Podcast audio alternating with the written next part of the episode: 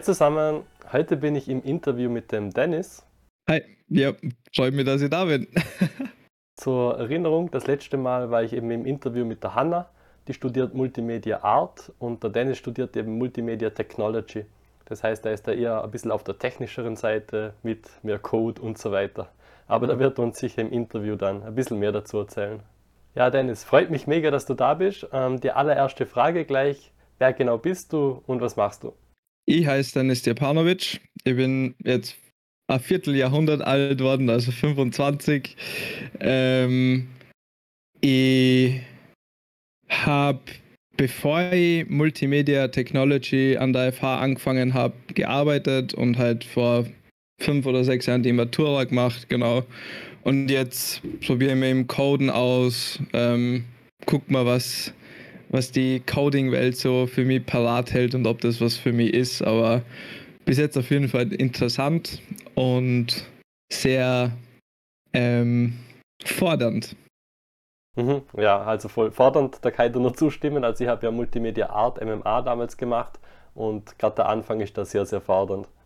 Was mich jetzt natürlich interessieren wird, wie schaut es bei dir mit Vorkenntnissen aus? Das heißt, hast du davor schon mal irgendwas in Richtung Game Development oder Coding gemacht vor dem Studium?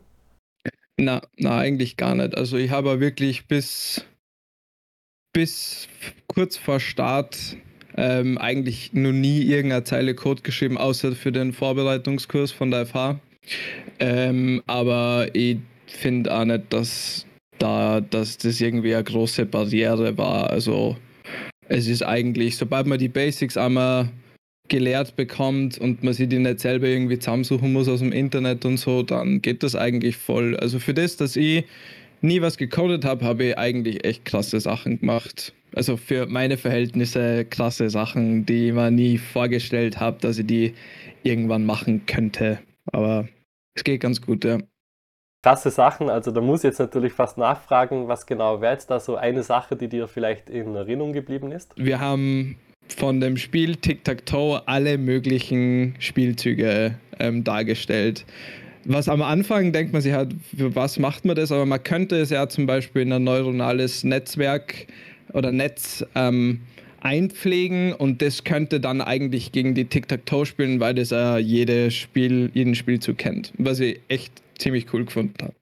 Cool gefunden habe und es war extrem fordernd. Ja, ich habe im Unterricht eh auch schon mitbekommen, dass du gerne spielst und auch schon längere Zeit spielst. Hattest du denn immer schon vor, irgendwas Richtung Spielentwicklung zu machen oder wie sah es da bei dir aus? Ja, also, also ich prinzipiell spiele eigentlich mein ganzes Leben lang schon Spiele. Also seitdem ich eigentlich denken kann.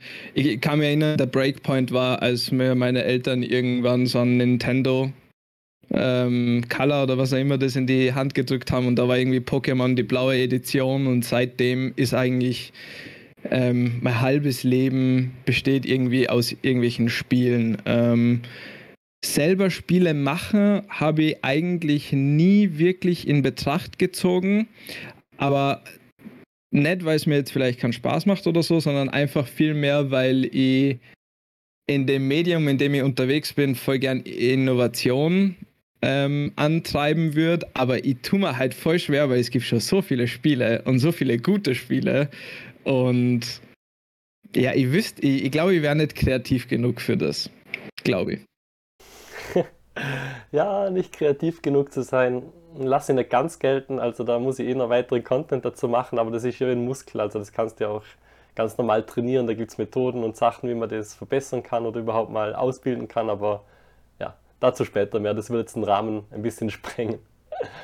Mm, was mich noch sehr interessieren wird, was für ein Ziel hast du mit dem Ganzen? Also weißt du schon genau, ob du sowas auch beruflich dann später mal machen willst oder wie sieht das da aus?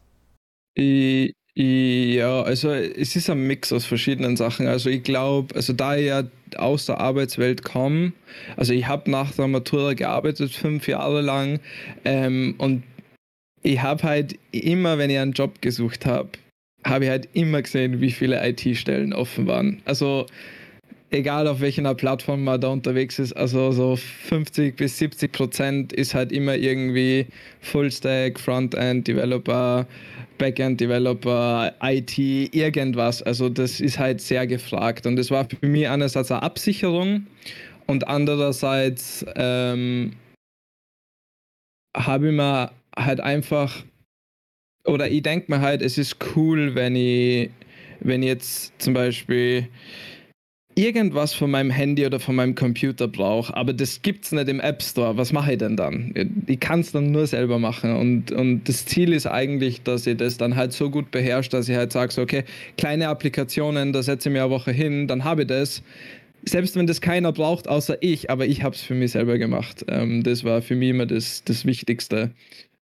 Ja, voll. Also da bin ich voll bei dir, weil ich baue mir ja auch gern so eigene Skripte, eigene Apps, die mir selber das Leben leichter machen und klar, vielleicht gibt es die schon in irgendeiner Form, aber wenn ich es halt selber mache, weiß ich, wie die Dinge funktionieren und ich kann es halt genauso machen, wie ich das haben will, wie ich das brauche. Die schauen halt genauso aus, wie ich das cool finde und die haben halt genau die Funktionalität, die ich auch brauche und finde ich schon sehr genial, wenn man sich sowas selber basteln kann. Ja, ich, ich glaube ja generell, dass halt Coding einfach so die Superkraft der heutigen Zeit ist, weil man sich eben damit eigene Dinge bauen kann und besser versteht, wie das Ganze funktioniert. Ja, voll, voll. Und, und man unterschätzt halt auch, wie viel, es steckt halt überall ein Computer drin und überall, wo ein Computer ist, laufen irgendwelche Programme und irgendwer hat das geschrieben irgendwann. Und das halt, also, man ist halt echt so, wie du sagst, man hat irgendwie halt so eine Superkraft, weil man kann halt mit dem Computer kommunizieren und ich finde das halt extrem interessant. Auch vor allem sehr inspirierend, wie viele Leute und wie viele intelligente Leute da schon Grundsteine gelegt haben. Das ist halt faszinierend einfach. Ja, das ist wirklich faszinierend. Ähm, reden wir mal ein bisschen über den Unterricht bei mir. Also, was genau ist dir da noch so in Erinnerung geblieben? Weil wir haben ja da wirklich von Grund auf gelernt, wie man ein eigenes Spiel machen kann mit Unity, wirklich die Basics gelegt und vielleicht kannst du da ein bisschen was darüber erzählen. Also ich kann mich noch erinnern, am Anfang haben wir ja die ganzen Basics in Unity gemacht. Ähm, das war nicht, nicht, also ist eh klar, das war am Anfang einfach ein, Overflow an Information. Also da, da kannst du ja in Unity gefühlt irgendwie alles machen. Also ähm, das war auf jeden Fall extrem gut, dass du da mit, an, mit einem roten Faden dahingegangen bist und gesagt hast, so, jetzt machen wir mal normale, einfache Modelle, jetzt machen wir mal einen Ball, der irgendwo reinfällt ähm, oder irgendwie bounced oder sonst irgendwas. Das war voll cool. Also dieses dieses räumliche Denken und dieses räumliche, die, diese Gestaltung im 3D-Raum, das hat mich immer schon fasziniert. Also ich habe das immer schon voll cool gefunden und wie man halt auch, ähm, ich weiß nur ganz genau, wir haben irgendwie so eine Burg oder sowas machen müssen und wir haben halt nur einfache Shapes hernehmen dürfen und dann war halt die Frage, ja, wie machst du denn so eine Spitze? Und dann ist, da kann man halt dann so viele verschiedene Art und Weisen oder es gibt so viele verschiedene Herangehensweisen, wie man so eine Spitze dann kreiert aus einfachen Formen. Ähm, weiß nicht, finde ich, finde ich einfach ultra interessant. Und es war, aber es wäre ohne, ohne den Unterricht, sich das alles selber beizubringen, ich glaube, da ist halt voll schwierig, dass man da wirklich den Grundstein richtig legt. Weil es gibt so viele Sachen, die man machen kann. Wer die Wahl hat, hat die Qual und man hat halt zu viele Auswahlmöglichkeiten, was man machen könnte. Deswegen, das war voll cool und ich habe es auch voll gern gemacht in der, in der Unterrichtszeit und die Assignments auch. Ja, super. Also, das freut mich natürlich sehr zu hören. Vielen Dank schon mal für das Lob. Ähm, die nächste Frage: Gab es irgendwelche Überraschungen bei dem Ganzen? Das heißt, man hat ja oft so Vorstellungen, wie etwas funktioniert und glaube, gerade Gegner sind da ein gutes Beispiel. Bei Gegnern in Spielen denkt man immer, die sind so aufwendig gemacht, die müssen ja mega schlaue KI dahinter haben und oft ist es ja ganz simpel. Also gibt es da irgendwelche Sachen, die dich überrascht haben bei mir? Was ich zum Beispiel überhaupt nicht gewusst habe, ist, wie mächtig Unity ist. Also zum Beispiel das, was du jetzt sagst mit den Gegnern. Also wie man die, wie man die bewegen lassen kann, indem man denen einfach so Fixpoints gibt, wo die halt hinmarschieren und sie halt dann wieder drehen und so. Also das war mir gar nicht bewusst. Oder ich dachte mir zumindest, ich habe mir gedacht, dass das viel mehr Aufwand ist, als es ist. Und, und wenn ich ehrlich bin, also ich meine, man modelliert ja jetzt nicht unbedingt in Unity, da gibt es ja dann Blender und solche Sachen, aber selbst wenn man es machen würde, also wenn man da ein bisschen Zeit damit verbringt, dann geht das eigentlich recht schnell. Also man, man, das Gelernte setzt sich irgendwie recht schnell fest und man wird einfach mit dem Tool vertrauter und es geht dann viel schneller, als ich mir gedacht habe. Also ich habe mir gedacht, äh, in der ersten Stunde, wie ich das gesehen habe, so, oh mein Gott, wie soll ich das machen? wie soll ich das schaffen, wenn es da Hausübungen gibt und so. Ähm, aber das war voll gut. Also das, man, man lernt, finde ich, extrem schnell. Aber ich glaube, das ist halt immer darauf zurückzuführen, dass du uns halt einfach die Basics dargelegt hast und gesagt hast, das ist wichtig. Und mit dem könnt ihr zumindest schon mal ein primitives Game machen. Das war, das war echt das Wichtigste. Aber ja, es, es geht dann erstaunlich schnell, dass man da was produzieren kann, was äh, oder ein simples Spiel kreieren kann. Ja, voll. Also mit dem richtigen roten Faden ist ja überhaupt kein Problem, da irgendwie schnell coole Ergebnisse zu erzielen.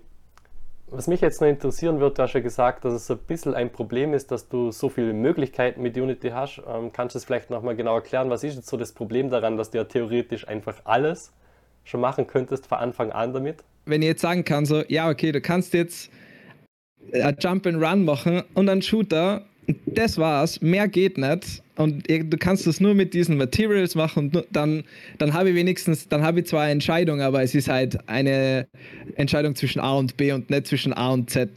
Ähm, das ist halt so, ich glaube, man muss halt mit einem Plan da reingehen und sagen so, okay, ich finde jetzt, keine Ahnung, Indie-Games cool, ich möchte eine coole Szene oder sowas bauen, dann weiß ich zumindest, wo ich hingehe. Aber wenn ich halt mit dem Gedanken reingehe, so, ja, ich mache einfach mal, ja, dann sitzt man, glaube ich, ewig und man kommt nie ans Ziel. Ähm, ja, ich weiß nicht. Also, also ich, ich glaube, dass es, wenn man das so gelehrt bekommt, wie, wie wir das äh, gelehrt bekommen haben, dann ist es voll cool. Ich kann es immer wieder nur sagen, die Basics waren voll wichtig, weil ohne das geht's nicht. Und wenn man das einmal kompakt hat und vor allem, du hast es ja dann auch in Folien und so gehabt, dann kann ich halt immer nachschauen und ich kann mein Wissen dann wenn ich jetzt zum Beispiel Character Movement super interessant finde, dann weiß ich, wie die Basics sind und ich kann mich weiter selber informieren.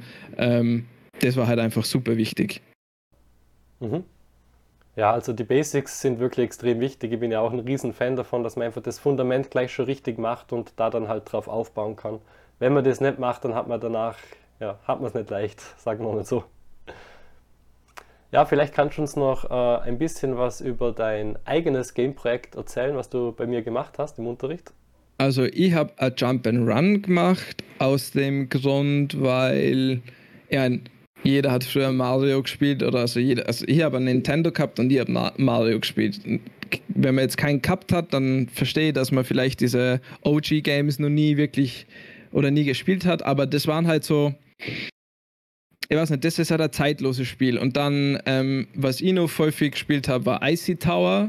Ähm, das kennt man vielleicht oder vielleicht auch nicht, aber das war halt so, ein, das war das erste Spiel, wo ich mir gedacht habe, so, da gibt's eine Mechanik im Game, die sie extrem satisfying an, also die ist einfach extrem satisfying. Wenn, wenn du das machst, dann fühlt sie das gut an.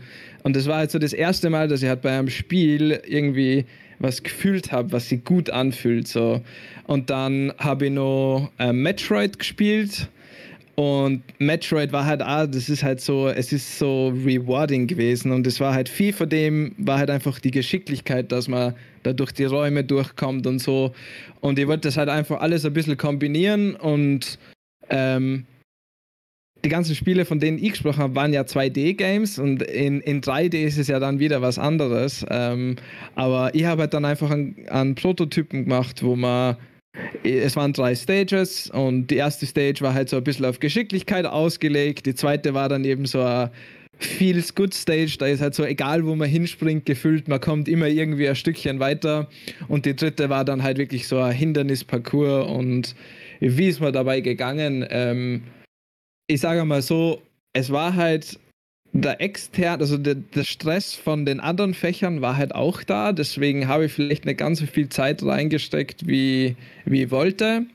Aber ich muss dann auch wieder sagen, also es ist viel besser gegangen, als ich mir gedacht habe. Man muss halt mit Unity gut klarkommen. Eh, also das Programm an sich hat halt auch diese ganzen Shortcuts und so und wenn man, wenn man sich mit dem vertraut macht, dann wird man halt exponentiell schneller. Also das ist, da, da muss man sich halt drauf einlassen. Es ist halt nichts, es ist halt kein Instagram und kein, diese, diese Basic-Sachen, wo man halt immer diese normalen User-Interfaces hat, oder normal, es ist halt was anderes, aber wenn man sich drauf einlässt, dann, dann geht es echt extrem, extrem schnell. Das würde man gar nicht glauben. Ich habe das zumindest nicht geglaubt.